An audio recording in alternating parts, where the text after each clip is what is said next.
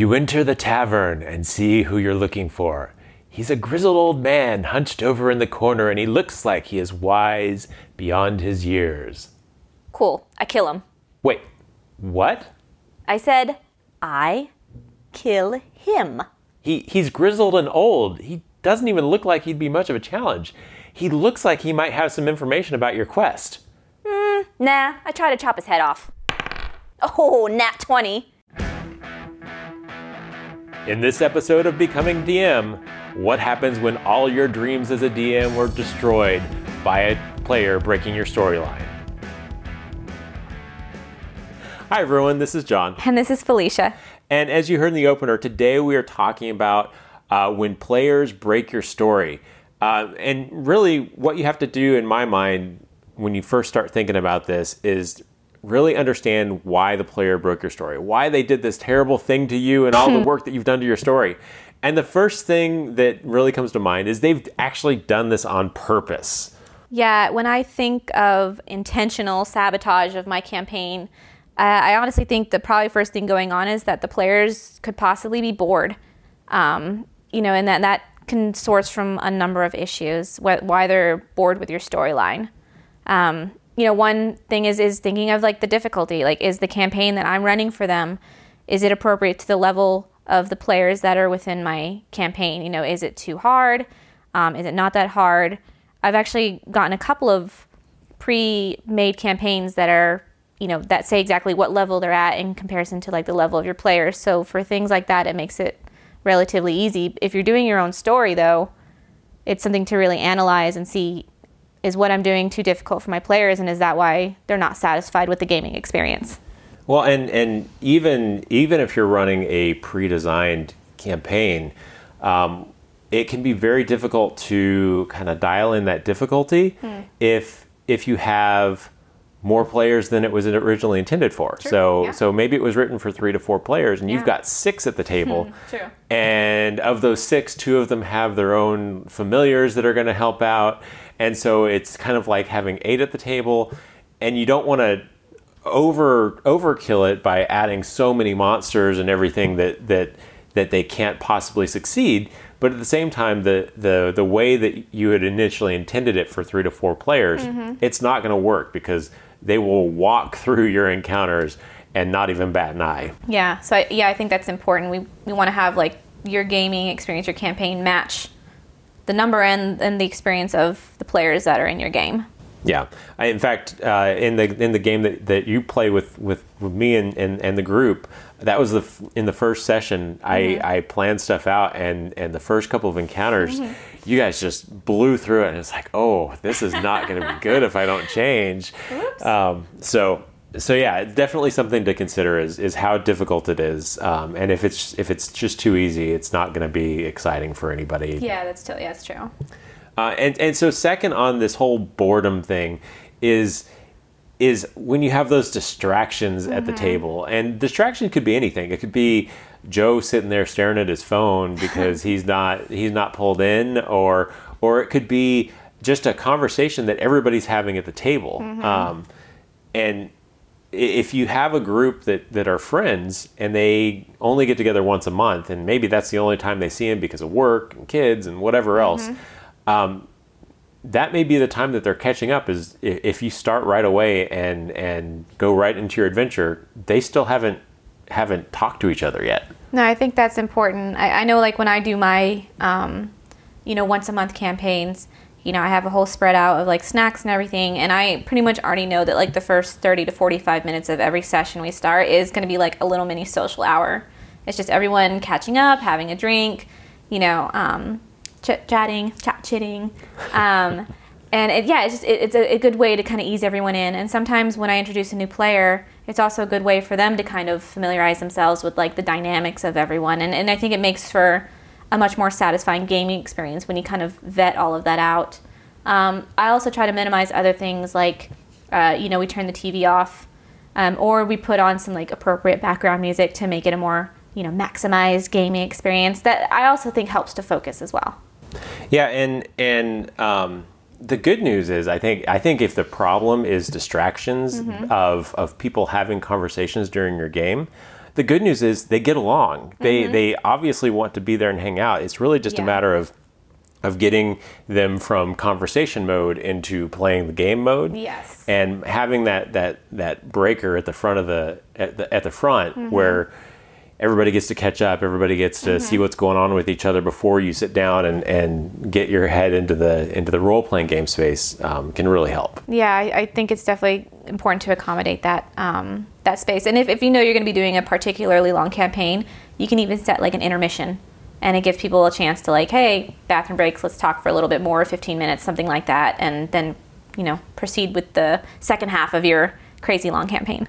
Yeah, and the the other thing that um, that I thought of as a as a way to kind of help with that, um, if if you have if you have a group of people that really does enjoy hanging out with each other, enjoy each other's company, uh, maybe you have every every fourth or fifth session just be something where you can get together and hang out and do something other than role playing because obviously you're you're you like hanging out, you like having conversations. So it may just be a matter of we're going to take a break this month. We're going to do something else that's fun, and we'll come to, back to this next month. Yeah, that's a great idea. So uh, the the last point on on boredom, it's kind of a touchy subject. It's a source of pride for us as DMs. because when you when you have this story, especially if you've written it on yourself mm-hmm. on your own, Yeah. it can be this point of pride. I've created this thing from nothing. yeah. But maybe it's just kind of a boring story. Yeah, it's definitely something a time of self-reflection, if you will. So, have you had? Uh, I know that you, you've primarily been doing uh, pre-written uh, adventure paths. Yeah. Have you had issues with with the pre-written ones where maybe the story wasn't that great? Um, on the ones that I have pre-made, no. I think I've, I think I've been fortunate in that I've had just the right amount of players, um, at just the right level of experience, or if not, that I've been able to adjust the story to be appropriate for the number and experience level of the players that I have. So I haven't come across too much in this point in time where like the story just wasn't interesting enough to engage my players. I, I have been on the receiving end where I was a player and the story was just after a while it got to the point where I was just goodness I was just like is there anything that's going to happen like nothing has happened for like an hour and we were all just sort of ready to be done with it um, but I have not had like myself as a DM come across that horrifying tragedy of, of players being bored with the story that I'm telling but I, I'm sure you probably have had that with your experience. Yes, yes. I am sad to say that I have I have encountered that, and and, and largely because I I do write my own stories, brave brave soul. And so as a result, there's sometimes going to be a dud, and uh, luckily it's it's been few and far between enough. Um, but if you if you pay attention as you're running the game and you notice that things aren't going as well as you'd hoped, you may just have to take a step back and call a, an audible or, or whatever and change the direction that you're going with the campaign and, and just abort. this was a bad choice Yeah. Um, I mean, so that's like a lot of the reasons for boredom. Yeah. Uh, the, the next, the next kind of on purpose thing is is kind of one of my favorite topics in Oh, role playing games, and and that's murder hobos. murder those, hobos those people that just just want to kill everything in sight. They Mm-hmm. don't care about the story. They're just gonna gonna murder everything that they can they can They yeah, see. they are gonna Michael Bay's the crap out of our campaign. Michael Bay, yes. Uh, so, so y y in, in the time that you've been running games or Mm-hmm. even playing games, have you been involved with a group that has just gone full on murder hobo? um, you know, I I haven't had the exact murder hobo scenario. Um, we I remember we had discussed this before, where I, I had ran a campaign for a group where half of my group was just ever so slightly inebriated more than the other half. Slightly. ever so slightly. Um, and so these, the ones that you know had a little more when it came, a little more uh, libations, if you will, um, were all just about fighting each other, you know, in a friendly way. But you know, we had dwarves comparing axes. You know, we had um, That seems a little bit like a euphemism, but and maybe it was for them. Um, but you know, we had the cleric and the warlock going head to head. It, just it was a very interesting scenario in trying to get everyone on the same page because you had one like one half of the group that was just ready to rumble and then you had the other half that was wanting to like get on with the story and the actual campaign and so it was it was difficult in navigating that. Um, but that on its own was a whole separate scenario. Murder hobos a whole different story. I have been fortunate not to have um, had that experience. As of yet i'm sure it's looming somewhere in the near future for me though Um, I, I've definitely had it uh, happen on a couple of occasions. Luckily, not a lot. uh, but typically, when it's happened, there there's in my mind a, a few ways to to deal with it. We'll call it deal with it. uh, and and the, and the first one is in any world that you're running a game in, there are consequences for for killing There are people. indeed. Um, so if if you have a, a group of, of players that are going to run through a town and try to burn it to the ground, well, hopefully the town has some sort of town guard. Uh, or maybe there's an a military garrison nearby that gets word of it and comes to try to stop it. something And even if they succeed with with killing everyone in the town, word can get around. So the next town they come to may board up their doors and not let them in. Yeah, Uh, um, what are some other consequences you can I mean, you could have, you know, kind of along the same lines, uh, you know, you could have, like you said, wanted posters going up, and they can come across characters, more characters and enemies that are trying to take them out because they have some sort of, you know, um, what is the word, bounty, I guess, over their head. You can have um, town folks that are not willing to trade with them, or, you know, if they are, they're willing, they will only do it at like a highly discounted price. Uh, I mean, you, you can keep it simple as like, hey, you know what, you're going to jail. Um, there's, there's, I think, a number of ways you can show them that, like, you know, their efforts aren't just going to go without cost. Uh, and then, the, in all sense and purposes, you know, in reality, I mean, they may not be that good at murdering, anyways. I mean, they may try to, but you know, everyone still has to roll. And I highly doubt they're going to be doing a nat twenty every single time. So Right. And and so one of the one of the things you can do is if they if they murder every NPC that's part of your oh story, gosh. they could encounter an NPC that's a little tougher than they Yeah. expect them to be. Yeah. Just there's no, nothing says that they can't be a highly accomplished adventurer that they're dealing mm. with. be um, Gandalf they come across next, you know. Um, the other kind of way I see of of dealing with the murder hobos is just rolling with it mm. because they're obviously it, getting some enjoyment out of uh, out of doing this. Clearly. and this is a collaborative game, and as long as you're not just miserable running a game where it's all murder hoboing. It may not be a bad idea, at least for a session or two, to, to let them run with it. Just get out of their system. But then it comes down to if you're not having fun with it, again, it's a collaborative game. Everybody should be having fun at the table. Sure. So what do you suggest in that in that situation? How do you how do you deal with with that uh, where you've let them run let given them some leash and then they just keep on going down that path? Yeah, I mean, I think it, it sort of depends um, on on one thing I keep in mind is is it the entirety of your group that is deciding to murder hobo, um, or is it some players are doing it and other players aren't? I think it's important to sort of gauge those dynamics. If you have kind of a split group, and, and I've actually come across this before, not necessarily in the murder hoboing sphere, but I have had instances where the group was sort of at an impasse and one half wanted to do one thing and one half wanted to do another.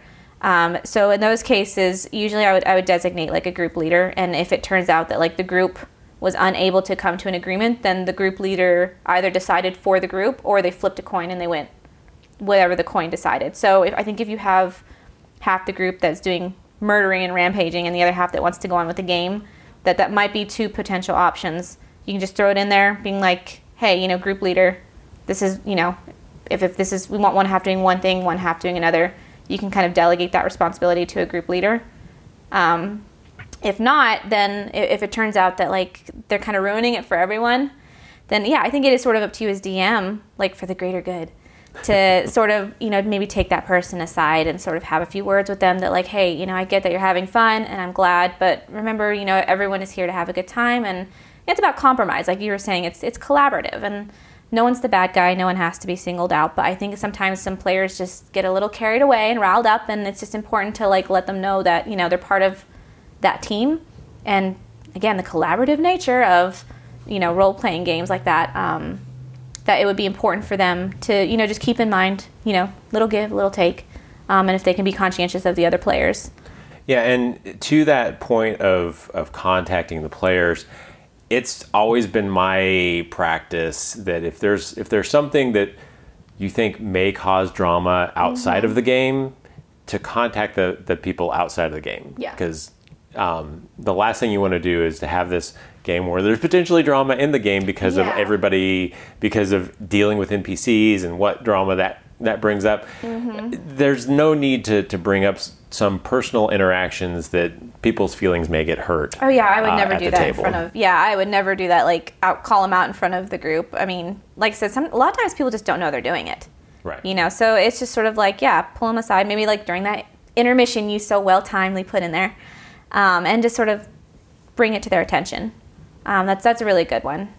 Um, I think the other thing that I like to do sometimes when I, I can sense like an imbalance is like I, I, can tell that you know one half of my group is being just really great, good sports, and they're being patient, and so I try to like reward them for their for their behavior. It sounds a little silly, but if I have one group like my very lively and slightly tipsy group that's just kind of going all out, if if they come across something and stumble, I usually try to reward my other players for, oh, you know, you're you're sober and you're in the game and you happen to have just higher perceptions and you're doing really well. So, you know, you happen to find these really good rewards or these treasure or these like really great things, you know, here you go. Hey everyone, we're sponsored again this week by Darkwind. I know we've all been in this situation where we've just finished up a role playing session and it's going to be another week or two until our next one, and we're wondering what to do with ourselves. Well, Darkwind is a great way to fill in that gap between your sessions. It's a text based, free online role playing game with over 20,000 rooms across several continents, a player run economy, and a bunch of different guilds to choose from. Darkwind's really the perfect way to fill in that time between sessions. I play Darkwind myself, and uh, if you come by, make sure to say hi to Steelwind. To play Darkwind for free, visit play.darkwind.org. While you're clicking around on the internet, please make sure to go to your favorite podcast app, subscribe to us, and rate us. Uh, it really does help when you like us on, on iTunes and, and all the other podcast platforms. So uh, if you could do that, that'd be a great help. Thanks.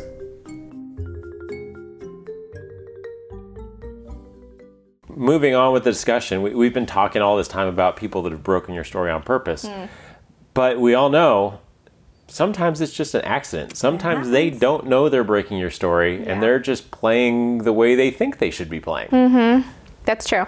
Um, so, I really kind of two things come to mind when I think of players breaking things on accident. The first one is missed or misinterpreted clues. Yeah, that's most common, I think.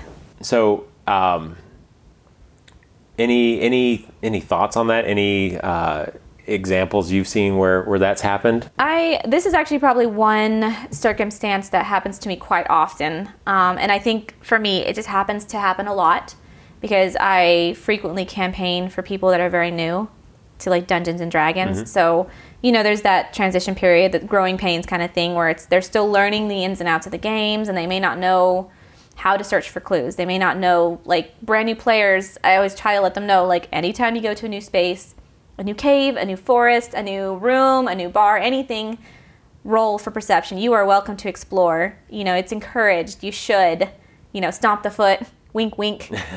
um, but you know, it happens a lot for, in my case just because of the the lack of experience within the group that they just don't know that they should be searching for clues, um, or that they don't know that like it that they can. So a lot of times that you know that is is the most common occurrence. And i have to be mindful and conscientious that like the clues that i'm providing are appropriate again to the level of experience of my players. If i'm going to like create these clues that are like you know locked away in some you know locker that's like three feet underground that you're only going to find by getting it from a map from a guy two towns back that you only need to talk to because you happen to have a drink with the bartender at 4 a.m you know it's going to be a really hard clue for them to find probably so I think just making sure that like my clues are not too difficult for the players to actually um, find is is one of the things. And then once they find them, you have to Mm. be careful to make sure that they're not too difficult to interpret because because the last thing you want to do is they've gone through this entire rigmarole to, to Mm-hmm. find this clue and then to get it and be like, what's this? What does this mean? And I, I think that from a running a game perspective, Mm-hmm. if you have uh, a published uh, adventure path, that that having clues that are that are too difficult for the players is a lot less likely. yeah. Um, But if you're if you're making your own campaign, you're making your own adventure, uh, it's very easy to do. Yeah. You really have to keep your players in mind as you as you write this stuff, and you also have to be prepared for in the event that they don't interpret it correctly.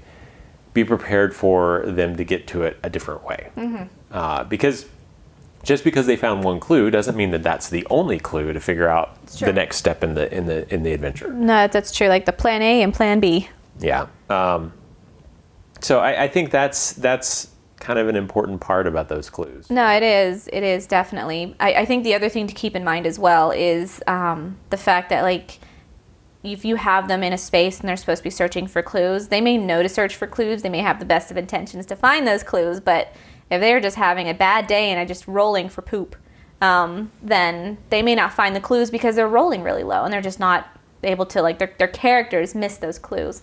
Um, and so you have that that potential as well. One of the things I like to do uh, if I have characters that do a low roll Mm-hmm. like that, um, I try not to have them just roll immediately again Mm-hmm. because the my theory is that if if you've rolled and you failed, then you've spent some time looking and you didn't come up with anything. Mm-hmm. So during that time, maybe an encounter happens. Some some bad guy stumbles into the room that you're trying to search, Mm-hmm. or or some an owl bear comes into the clearing that Ah, you're looking owl through.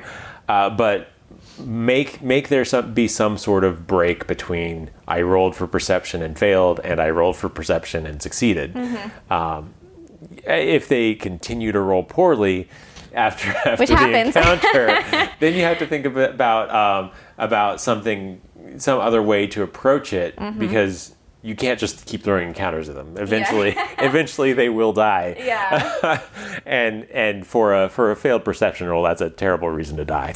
True, very true. Um, yeah, I think it's important to kind of have those, like we were saying before, you know, backup plans. Like if, if they don't find this clue here, maybe you can present it somewhere else. Maybe it, you know, it takes the form of like a scroll on a body that they found, like you know, they got on someone as opposed to digging under a hole and finding it there. You know, you try and present that clue a little further down the line and see if they roll better that time around. Speaking of, of presenting it in different ways, I think that really takes us nicely into the next accidental reason, which is NPC issues. NPC issues. and and NPCs can have a host of, of issues.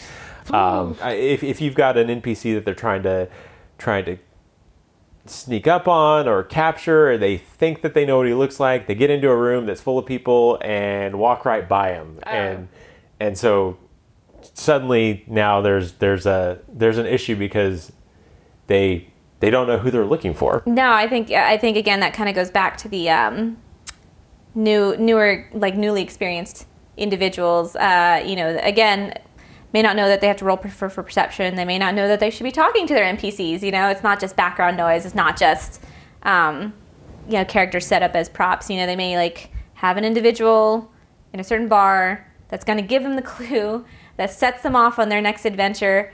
And they walk right by them because they're just really excited to get that elven ale Gotta gotta go for the elven ale. Every time. Um, the the other thing that can kind of happen with with uh, with NPCs is they unexpectedly die, um, and that could either be because the player doesn't know that there's somebody that they need to deal with and get into a fight with them, That's true. or they could be protecting them and it just goes horribly wrong. I yeah, and it's so terribly wrong.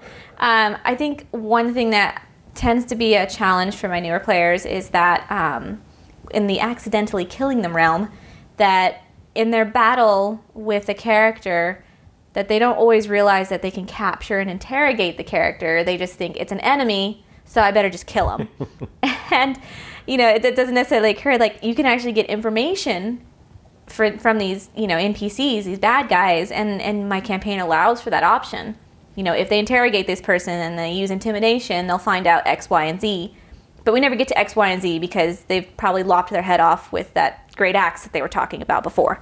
Yeah, being able to declare that you're you're trying to do non-lethal damage and and oh yeah, I forgot to do that. I cut his head off instead. My bad.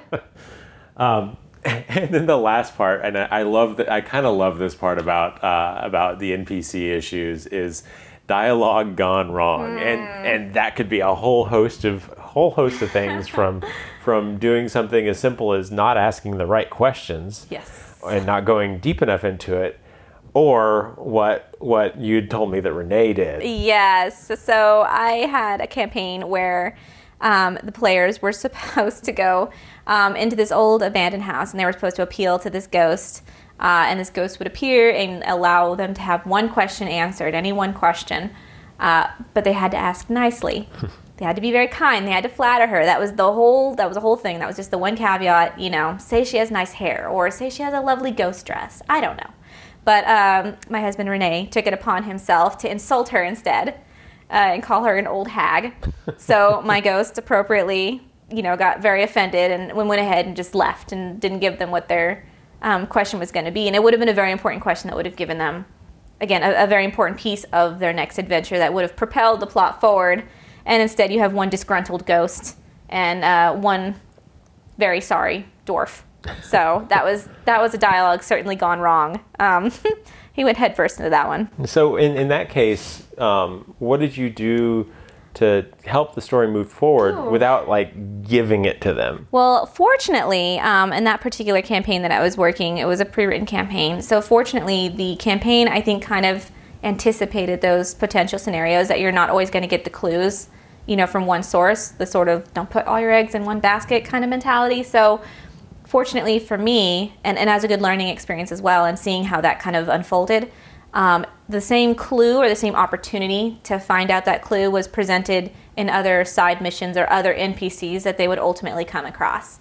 So, learning experience, again, whenever I decide to create my own campaigns, is that, you know, if your players don't discover the clue with the NPC that they're supposed to at the time that you had originally designated, kind of back to what we were saying before, plan B perhaps they've discovered that clue with a different NPC sometime in the near future at a different location in a different way. And it can present itself as like an enemy, you know, they're fighting and they find a clue off of, or maybe they come across some other NPC that is more willing to give them the clue in favor of them doing some sort of mission for them. Something like that. And I mean, the good news, especially with NPC issues, is that, that you've got these NPCs that are your playthings, so to speak. Mm. And if something happens to them, you can always move that clue to another NPC. Exactly. Um, I mean, obviously, you don't want it to be iterative, where where you have the exact same clue, the exact same piece, NPC, where where the players just feel like, oh, I can hack down anybody, and a yeah. clue will pop up somewhere yeah, else later. pop up later. But but especially if they didn't know the clue was was supposed to be with this mm-hmm. this person, it's very easy to say, oh well, instead of that guy, it's going to be this guy over mm-hmm. here. Yeah. Um, but but uh, it, it really just that that's the nice thing, especially and especially about NPCs, but really any of these issues.